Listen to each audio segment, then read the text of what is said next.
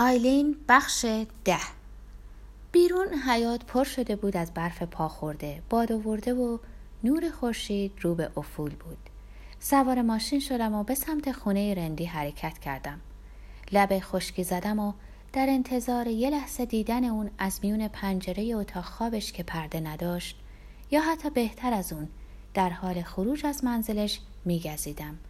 اگه اینطور می‌شد می‌تونستم با دنبال کردن قررش آسمانی صدای موتورسیکلتش مخفیانه اونو در خیابونای اکسفیل دنبال کنم. اگه زنی در زندگیش بود یه بار برای همیشه خبردار می شدم و استدلال کردم می‌تونم راهی برای نزدیک شدن به اون زن پیدا کنم. به حال من تنبل و خجالتی بودم اما علاقه عمیقم به اون مثل یه عادت شده بود. من واقعا تمام احساس خوبم از دست داده بودم. چه کارایی حاضر بودم بکنم تا فقط اونو یه بوسه فرانسوی به سبک بریژیت باردو بکنم. خبر نداشتم که با خشونت حقیقی همگام هستم. احتمال داشت که با مشت به سرم بکوبم و شیشه ماشین رو بالا بکشم و برای مردن دعا کنم. چه کسی خبر داشت؟ اما وقتی رسیدم رندی خونه نبود. موتورش در بیرون پارک نبود. بنابراین به هر دلیلی که بود تصمیم گرفتم به دروغی که به پدرم گفته بودم عمل کنم و به سینما برم. تماشای فیلم هیچگاه سرگرمی مورد علاقم نبود اما اون بعد از ظهر برای دیدن فیلم اشتیاق داشتم. من به همون دلیلی که رمان ها رو دوست ندارم فیلم هم دوست ندارم چون دوست ندارم به هم گفته بشه که چگونه فکر کنم. توهین آمیزه و البته همگیشون داستانایی دارن که باورشون سخته. علاوه بر این با دیدن بازیگرای زیبا احساس بدی نسبت به خودم پیدا می کردم. از حسادت می سوختم و با هر لبخند و اخمشون رنج می کشیدم. البته درک می کردم که بازیگری یه پیش است و احترام زیادی برای اونایی که می‌تونن خودشون رو کنار بذارن و شخصیت جدیدی به عهده بگیرن احتمالا مثل کاری که من کرده بودم قائلم اما در کل زنایی که روی صفحه نمایش بودن باعث می شدن احساس کنم زشت، کسل کننده و بیفایدم.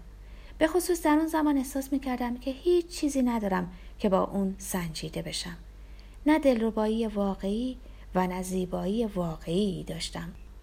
من به اندازه مستصل شده بودم که به سادگی هر کاری به جز مردن رو انجام می‌دادم تا شخصی رو پیدا کنم که منو فقط دوست داشته باشه حتی عاشقم نباشه تا اون وقت که ربکا می رسید تمام کاری که می‌تونستم انجام بدم دعا کردن برای یه جور معجزه بود که در آن رندی مجبور شه منو بخواد یا به من نیاز داشته باشه مثلا من معمول نجات زندگیش از آتش یا تصادف موتورسیکلتش بشم یا کاش با دستمال و شونه برای گریه در لحظه که اون خبردار می‌شد مادرش مرده به اتاقش وارد می شدم.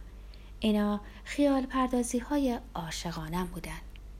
نمی‌تونم بگم. از اینکه نقشه هام برای دید زدن خونه رندی نقش براب شده بود رها شده بودم یا ناامید.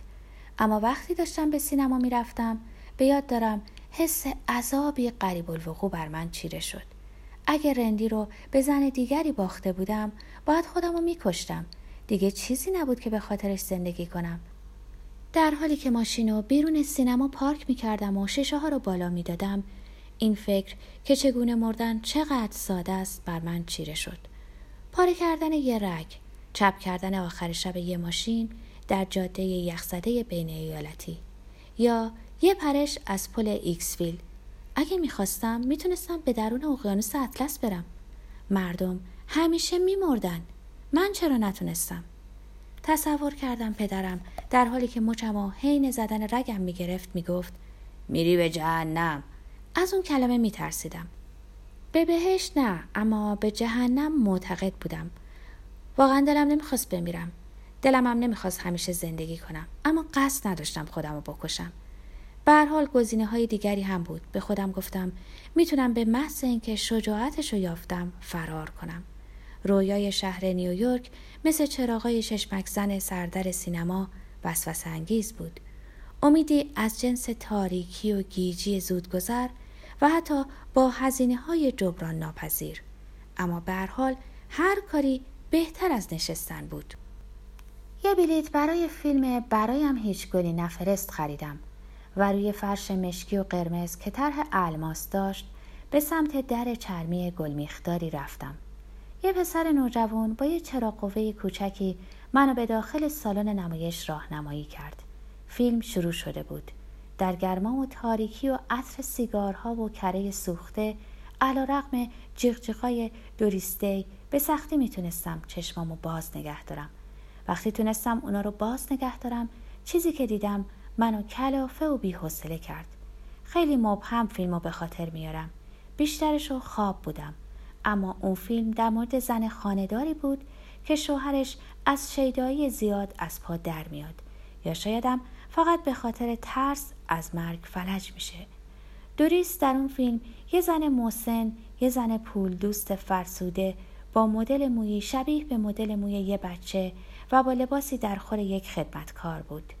راک هاتسون نمی‌تونست نسبت به دلرباییش بی تفاوت باشه.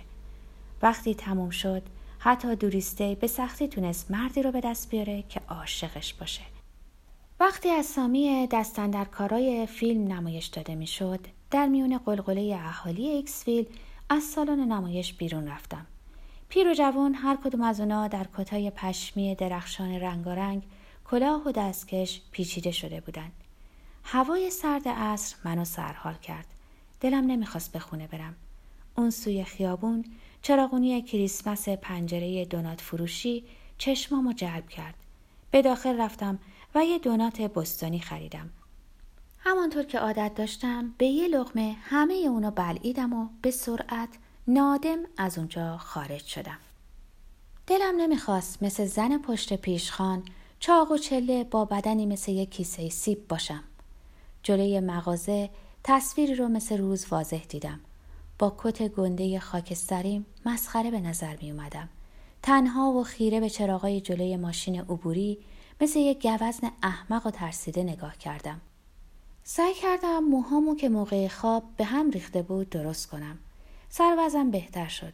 سایبون بالای در نام مغازه رو با خطوط پیوسته دخترونه ای نوشته بود. دارلاس. وقتی داخل رفتم چشمامو گردوندم. هنگامی که زنگ آویزون بالای در به صدا در اومد صدایی گفت یوهو دخترک مغازهدار از اتاق پشتی بیرون اومد من دارم میبندم اما یه نگاهی بنداز اگه چیزی خواستی خبرم کن به نظر نرسید که ماسک مرگم حتی ذره اونو تحت تاثیر قرار داده باشه همیشه وقتی کم رویم با آدمهای خوشمشرب و خوشرفتار به هم می رسیدند اذیت می شدم. آیا اون می‌دونست من یه حیولا، یه منفور، یه عجوزه بودم؟ وقتی لایق این هستم که با نفرت و بیمیلی خوش آمد گویشم چطور جرأت کرد منو با اون سر و وز مسخره کنه؟ چکمه های مردونم هنگامی که بین قفسه ها چرخ می زدم و لباسای کرپ پشمی و ابریشمی رو با دست برانداز می کردم گلولای برف رو روی فرش کف اتاق آورده بود. مسخره بود که فکر کنم می‌تونم چنین لباسای خوبی بپوشم. فقط می‌شد قیمتشون کرد. تمام اون رنگ های براق و پارچه های پررنگ، ساتن و پشم، هر چیزی رو که زیبا و سفارشی شده بود، قوس و چین های بزرگ و همه اون خنزر پنزرهای بیمنی رو به خاطر دارم. البته من حریص بودم. هر اتکتی رو میچرخونم. همه چیز رو حساب می‌کردم. طمع داشتم اما خار شده. این عادلانه نبود دیگران می‌تونستن چیزای زیبایی بپوشن پس چرا من نمی‌تونستم اگه این کارو می‌کردم قطعا مردم توجهی که لایق اون بودم رو به من می‌کردن حتی رندی. اکنون می‌دونم مد برای احمقاست اما فهمیدم که گاهی احمق بودنم خوبه. روح تو جوون نگه میداره. من قبلا خیلی شک داشتم. علا رقم اینکه همیشه نادیده گرفته می شدم یا شاید به همون دلیل. خواستم تا لباس مهمونی پشت ویترین رو امتحان کنم. یه پیراهن گشاد طلایی بود که گردن پوشی بلند و از بالاتنه تا گردنش خطوط متناوب طلایی و نقره رنگی به شکل حباب داشت. منو به یاد عکس هایی از زنای روستایی آفریقا که گردنشونو با تحمل درد زیادی به وسیله تعدادی حلقه طلایی بلند می‌کردن انداخت.